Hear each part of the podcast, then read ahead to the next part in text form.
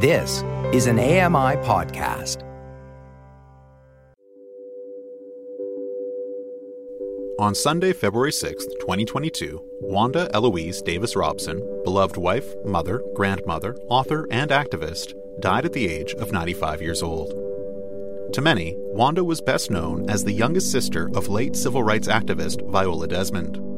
Wanda's dedication to honoring her sister's legacy resulted in the first posthumous pardon to be granted in Canada, when in 2010 the Nova Scotia legislature also apologized for prosecuting Viola and acknowledged she was right to resist racial discrimination.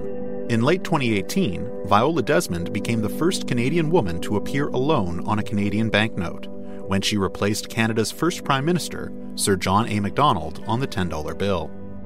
Wanda herself led a remarkable life, earning a Bachelor of Arts degree from Cape Breton University at age 77 and in 2021, Wanda was named to the Order of Nova Scotia as a pillar of the African Nova Scotian community. Back in 2013, Wanda was gracious enough to be interviewed for the AMI audio program Contact. In the interview, Wanda shares stories of growing up in North End, Halifax, her family's lifelong passion for education, and many stories of her sister Viola's life, including the historic act of civil disobedience that fateful autumn day over 75 years ago. In memory of Wanda Robson and in the spirit of Black History Month, we wanted to share this interview with you now. Here is Wanda Robson in her own words.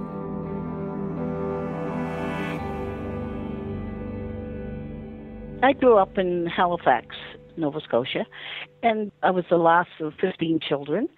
Mostly my life was in the north end of Halifax, mostly the black community. We always had to think of education. I don't mean we didn't have fun. Of course we did as little children. But growing up, the focus, the point was to educate ourselves. If we asked our father something, or the meaning of something, if we were reading, he would point to our dictionaries. I know what the answer is, but you have to look it up so you can remember it. My mother was a very loving mother, very loving, born in the United States in, in New Haven. She always stressed that you can't go anywhere or you're not going to be anybody unless you're educated. By education, she meant whatever your field, whatever you liked, you educate yourself fully in that field. She didn't say, well, you're black and you must strive. She said, you're a human being, you have to strive, and it's not going to be easy, but we're here for you, your father and I, and that's the, the basis of our household. Her mother died when she was three or four, and her father was a minister at the Cornwallis Street Baptist Church. He was sent here from New Haven, Connecticut, to preach at the Cornwallis Street Baptist Church. He made two visits to Halifax. The second time he was at the church, he brought his wife, who died in the 1890s. That was my mother's mother. So they went back to the States. And my mom was brought up in a school, boarding school for young women in Boston. And my father was born and brought up in Nova Scotia, came from a large family. Dad's father had a barber shop. His sons, as they grew up, became barbers. Now, my grandfather left the shop to the, his sons and studied to get in the postal office for the uh, civil service exams and passed them and became a postal carrier. My father left the shop because at that time he was a young married man and the children were coming fast and he needed more money. He worked on the waterfront for a while and then my mother's father died her brother had already died, and she was the sole heir of, of houses that her father bought while he was a minister. I would say four or five. And my father owned one or two also. They were left to him. He managed the what you would call the estates. He he took care of the property and collected rents. And then what happened? The end of the 20s and the 30s came depression. People could not pay rent and each one of those houses were lost. So their last house was on Swain Street in Halifax, where I was born, which was the northwest of Halifax. And there were no black people there at all. But eventually they lost that. And they moved on Gottingen Street in the heart of the Black District. And they rented a house there. My sister Viola was, I knew her when I was growing up, but when I was small, they tell me when she was in school, she was an excellent top student, always. My older sister, who's still living, she's 99, she tells me that Viola's favorite place in the house was in the rocking chair by the kitchen stove with a book and a doll. The boys had their chores, the girls had their chores. Viola seemed to be given the um, the lesser of the chores because, as my sister tells me, I think she was faking, she said, because she was so small, so tiny, that they gave her the least arduous of tasks. So Viola didn't do too much. She set the table and things. But as I said, she grew up studying, doing well in school, and she got to high school. And when she graduated, she wanted to teach. But the teachers college did not admit black students. This would be in the early 30s the education department had a program that if you were black and you wanted to teach they would give you a little a special exam and then they would give you a certificate if you passed that exam a certificate to teach viola passed the exam and began to teach on the outskirts of halifax in the black district hammonds plains and during the second year of teaching, she read an article, an, an American article, about a woman. The woman's name was Madam C.J. Walker. It was a changing point in her life because this woman was an entrepreneur. This woman was black. This woman was a millionaire. This woman was the first millionaire female and she owned her own beauty business, a franchise. They were all across United States, and she herself lived in a it's almost like a grand palace with pillars and everything in New York State. And it showed all the people that she had working for her. She went out and taught people and had had schools and classes, and this is how she became a millionaire through beauty products for black women. Now, Viola read that and that was her goal. She was going to be not just a hairdresser, a beauty consultant. She wanted to have it across Nova Scotia, her own shop. So she started by studying. My mother said you didn't do anything properly without being ready for it. So she, she had to leave the province and go to Montreal. She, she got her first diploma there, and she also won a silver cup for her hair salon. At that time, she came back, she married, opened her small home business. And we lived there at the time. It was over a confectionery store. There were two flats. And we were in one, and Viola and her husband and her business were the first one. Well, that was the beginning of everything because she started small and eventually she had all the black female customers. She was the only one that could give this sort of service. You know, there, there wasn't anything in the stores, or you weren't admitted. I myself was refused to have have my hair done. I made an appointment over the phone and went there, and they saw I was black, and they said no. So she said, "This has got to stop." But she had a wonderful place. She moved around the corner on the same street, and she had her name on the window, and she was busy, busy, busy. So everything that came up, she would think to herself, ah, I could do that. That would be interesting to my customers.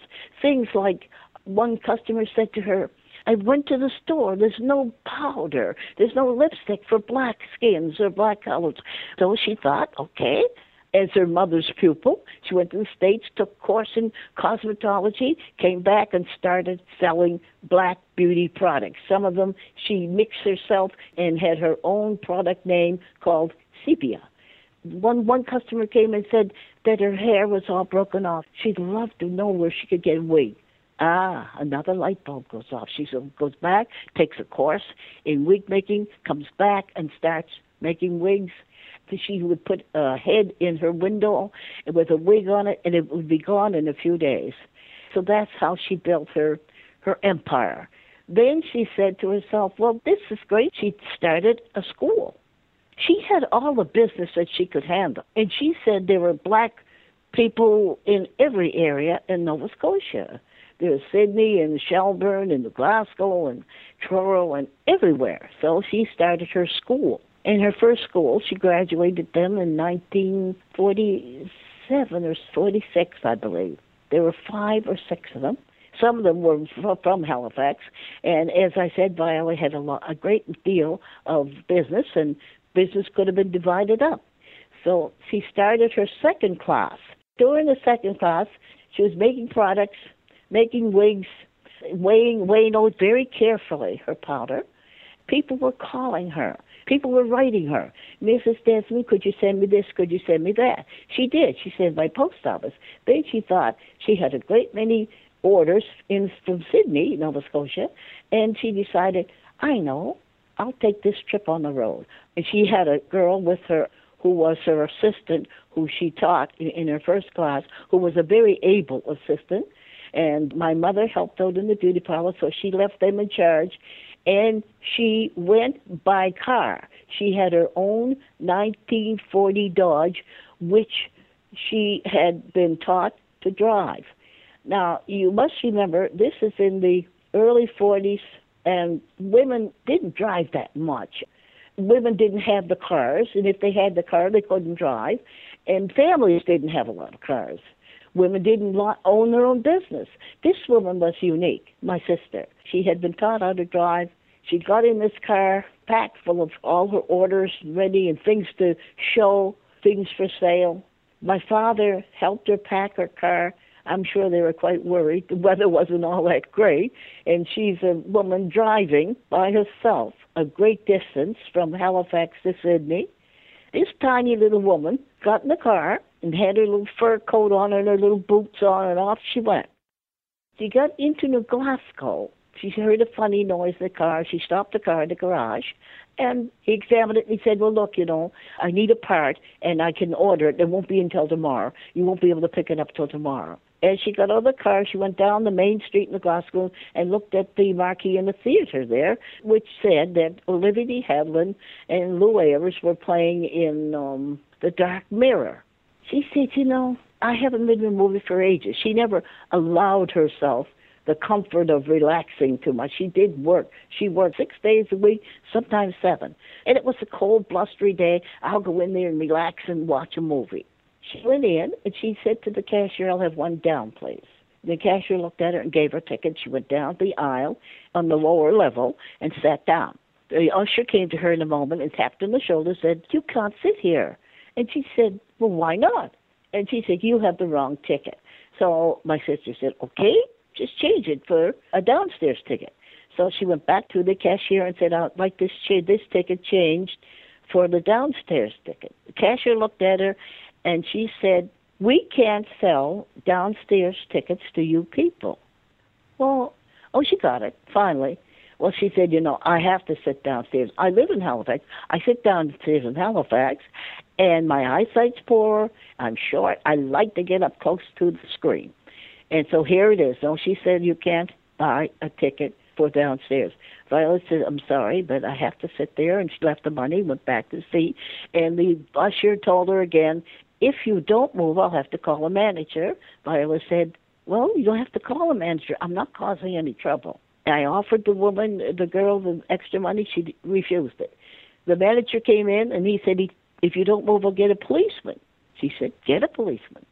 He got a policeman and he asked her for the last time, Are you going to move? And she said, No. One took her by one arm and one took her by the other, and they dragged her out of the theater, losing her purse and her shoe. And a woman in the in the theater, she put the purse in Viola's arm or something, and they still dragged her out. When she got outside, the policeman called a taxi, and the manager of the theater went to get an order for her arrest. She was taken to the police station and put in a cell. I was later on. I asked her, "Well, what was it like in a cell? You know, a cell. She said, well, it wasn't a home away from home. There was some sort of a cotter thing in in the corner. And she said, looked like a sink over there. And I didn't examine it, she said, because I just wanted to blank my mind out of where I was. I said, Did you lay down? Oh, she said, I sat up with my back to the wall, dumped my purse out, and sorted all of my things in my purse and put out the stuff that was junk and got my uh, appointment book and my order book. I kept my mind focused on work and not where I was. There were the Friday nights usuals who were drunken and causing disturbance. As soon as they knew there was a woman in the in one of the cells, the remarks were made and about her and to her, and she said, "Listen, I blanked my mind out." Of obscenities and profanity, I have nothing to do with that. I was busy getting myself ready for my customers for next week. She was taken out of the cell early in the morning. She after spending 12 hours and she was taken to the courtroom in Glasgow. The judge was there, Mr. McNeil, the manager was there, and the two ladies, the usherette and the cashier.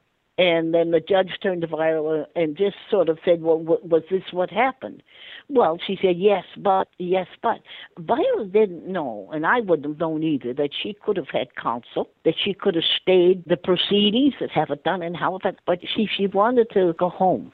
The judge found her guilty of uh, defrauding the provincial government of the difference between the amusement tax of the upstairs and the downstairs, which was the grand total of one cent. It wasn't that. It was the fact that this manager had his own rules. And the rules were that blacks went up to the balcony. So Viola, she, she was fined $20 and $6 costs or 30 days in jail. She told me, she said, I would have loved to have taken those 30 days in jail. I would have loved to prove the whole thing was a fraud, but I had to get back. There were people depending on me. She said, Mom wasn't that well to be helping in, a, you know, every day in a beauty parlor. So she said, I paid the fine instead of taking the 30 days, turned my car, and went back home she she went to see the Baptist minister and his wife, Pearleen, who was very active in the church, and she spoke to them. Mrs. Oliver was aghast because Viola was bruised. Her arms and legs were quite bruised. The doctor himself advised her to see a lawyer, as did Reverend and Mrs. Oliver, who were into the uh, Nova Scotia Association for the Advancement of Colored People, which had just begun about a year before this incident happened she took it to a lower court and it was thrown out. But the association hired, the Via hired a lawyer to take this injustice to the Supreme Court in Nova Scotia. And they lost because of a technicality. The lawyer had not placed his agenda early enough, and she lost again. She was bitterly, bitterly disappointed, as was the association. The lawyer who Viola hired did not accept wages, the money he got for that, he contributed back to the Association for Colored People. This was nine years before Rosa Parks, and I say that because the association wanted Viola to sort of take up the cause for her to go around and tell her story and to gather people around and know about what happened and fight for our race. Viola thought about it and she spoke to her dad. She she she relied upon dad a lot for advice. And he said, It's not what they want you to do or what I want you to do, it's what you want to do. What do you want to do? And Viola said, Well, I'm right in the midst of my second class in training for beauticians. I'd like to finish that. I'd like to go on with my work. Well, he said, You've answered your own question. So she did not go like Rosa Parks she did not go across the province of Nova Scotia or Canada telling her story. She went on with her work, graduated her second class. There were 15 there at that one, and they went out to the various communities to start the work that, that she had begun. I call it almost a tragedy, but I think she put it behind her. And a few years after that, in the 19 middle 1950s, she gave up her business her marriage, and they were separated. She moved to New York. She moved to Montreal first, graduated from business college, and moved to New York. I don't know how far into the business that she attempted to get into the business of being an agent for entertainers. I think she had one one client and she had trouble with her health but she did not see to it. Internal bleeding, gastroenteritis, it could have been tended to and Like she was bleeding without knowing, getting weaker and tired, and she died in her apartment in February of 1965. I decided when my children had gone away, my husband suggested I go to university, and I did. I enrolled at the Cape Breton University. I enrolled in 2000 and got my BA in 2004. I took a history course, history in cultural activities. One of the classes, it showed a picture and a sort of a movie of my sister. She was being lauded as an activist, and the whole situation was there, right there in the class. I told my professor, Professor uh, Graham Reynolds, he was excited because I could now join him in telling students, clubs, and that I could go around and tell them the story of my sister. I had a visit from a CBC reporter. He came to tell me he was doing a story on Viola. Now, this was in 2006 or 7. He said he was on his way to Glasgow to speak with the mayor there, see if they could have a commemorative plaque or something in commemoration of Viola and her bravery. And he said, you know, you should really write the mayor and ask them to, to do something to remember in remembrance of Viola. I thought about it for a while. I said, look, to myself, we're black. It happened many years ago. Who's going to care? The mayor isn't going to care. Nobody cares. And I waited months and months till I finally said, What can it hurt? I wrote the mayor in 2009. Mayor Barrie MacMillan. I got the nicest letter from him saying that they were going to take this subject up to the council and I thought I thought it was a nice letter, but I thought it was just some sort of a nice thing they say to an old woman. I don't know. So anyway, they did. From then on, 2009 right up to 2012, it has been nothing but excellence for my sister and her past. The town of New Glasgow all turned out and feted my husband and I to a, a Violet Desmond Day. Everything. There was a commemorative plaque, a bench, the Afro Center, Heritage Center, and there was a portrait by a true artist this happened to be the year they had the uh, welcome home to the black citizens of uh, New Glasgow. And it was just the right time. Everything seemed to be there at the right time. April 15th, 2010, the province of Nova Scotia granted an official apology and free pardon to Viola. A royal prerogative of mercy, free pardon, is meant to right a wrong in this case, to right the wrong done to Mrs. Desmond, and it was offered posthumously. It has never been done before. And then I was invited to come to Halifax. The picture, the portrait of my sister, was unveiled at the Government House in 2010. Our lieutenant governor at the time that she was residing in the government house was a black Nova Scotian. Lieutenant Governor Mayann Francis. I can't believe that this has been done. This is so so wonderful. The university here designated a chair Viola Desmond Chair in Social Justice, and Dr. Reynolds is the leader of that chair. He has a scholarship dedicated to Viola's memory for students who want to make a difference, who are making a difference, students who maybe cannot afford to go to college. There's also a film mode put on by the Department of Education. The stamp was issued February 1st, 2012. The beautiful stamp. It has the pardon in, in minuscule letters by the picture of Viola on the stamp. It's a 59 cent stamp. In the background, faintly, the picture of the theater and the name of the picture that was playing. I have some copies here. I will keep them forever there's been so much done in the past four years, five years, that I cannot believe that it snowballed to this extent. My words are, are really trifling when I say thank you. I thank the Department of Education. I thank Ross Landry, the Chief of Justice. I thank Mayann Francis. I thank Cape Breton University mostly. Recently, I've had the honor of having been given an honorary doctorate. But this is about Viola. And that little 90, 95 pound woman, she didn't know what she had done. But I believe the foundation of what perhaps she had done, and maybe I have done, and my other sisters, the foundation of their education and their smarts and their gentility has all got to do with our parents and the way we were brought up.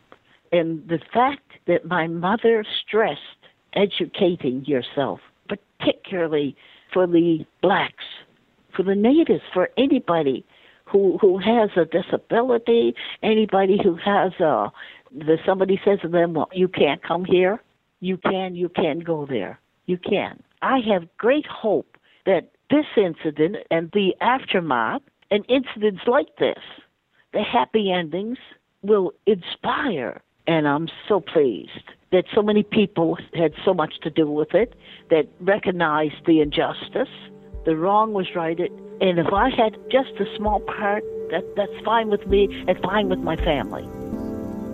Born December 16, 1926, Wanda passed away at the Cape Breton Regional Hospital on Sunday, February 6, 2022. She was survived by husband Joe Robson, her four sons, one daughter, and nine grandchildren. The family asks that any donations in Wanda's memory be made to the Wanda Robson Scholarship at Cape Breton University. Please visit cbu.ca/donors for more information. For AMI Audio, I'm Ryan Delahanty. Thank you for listening.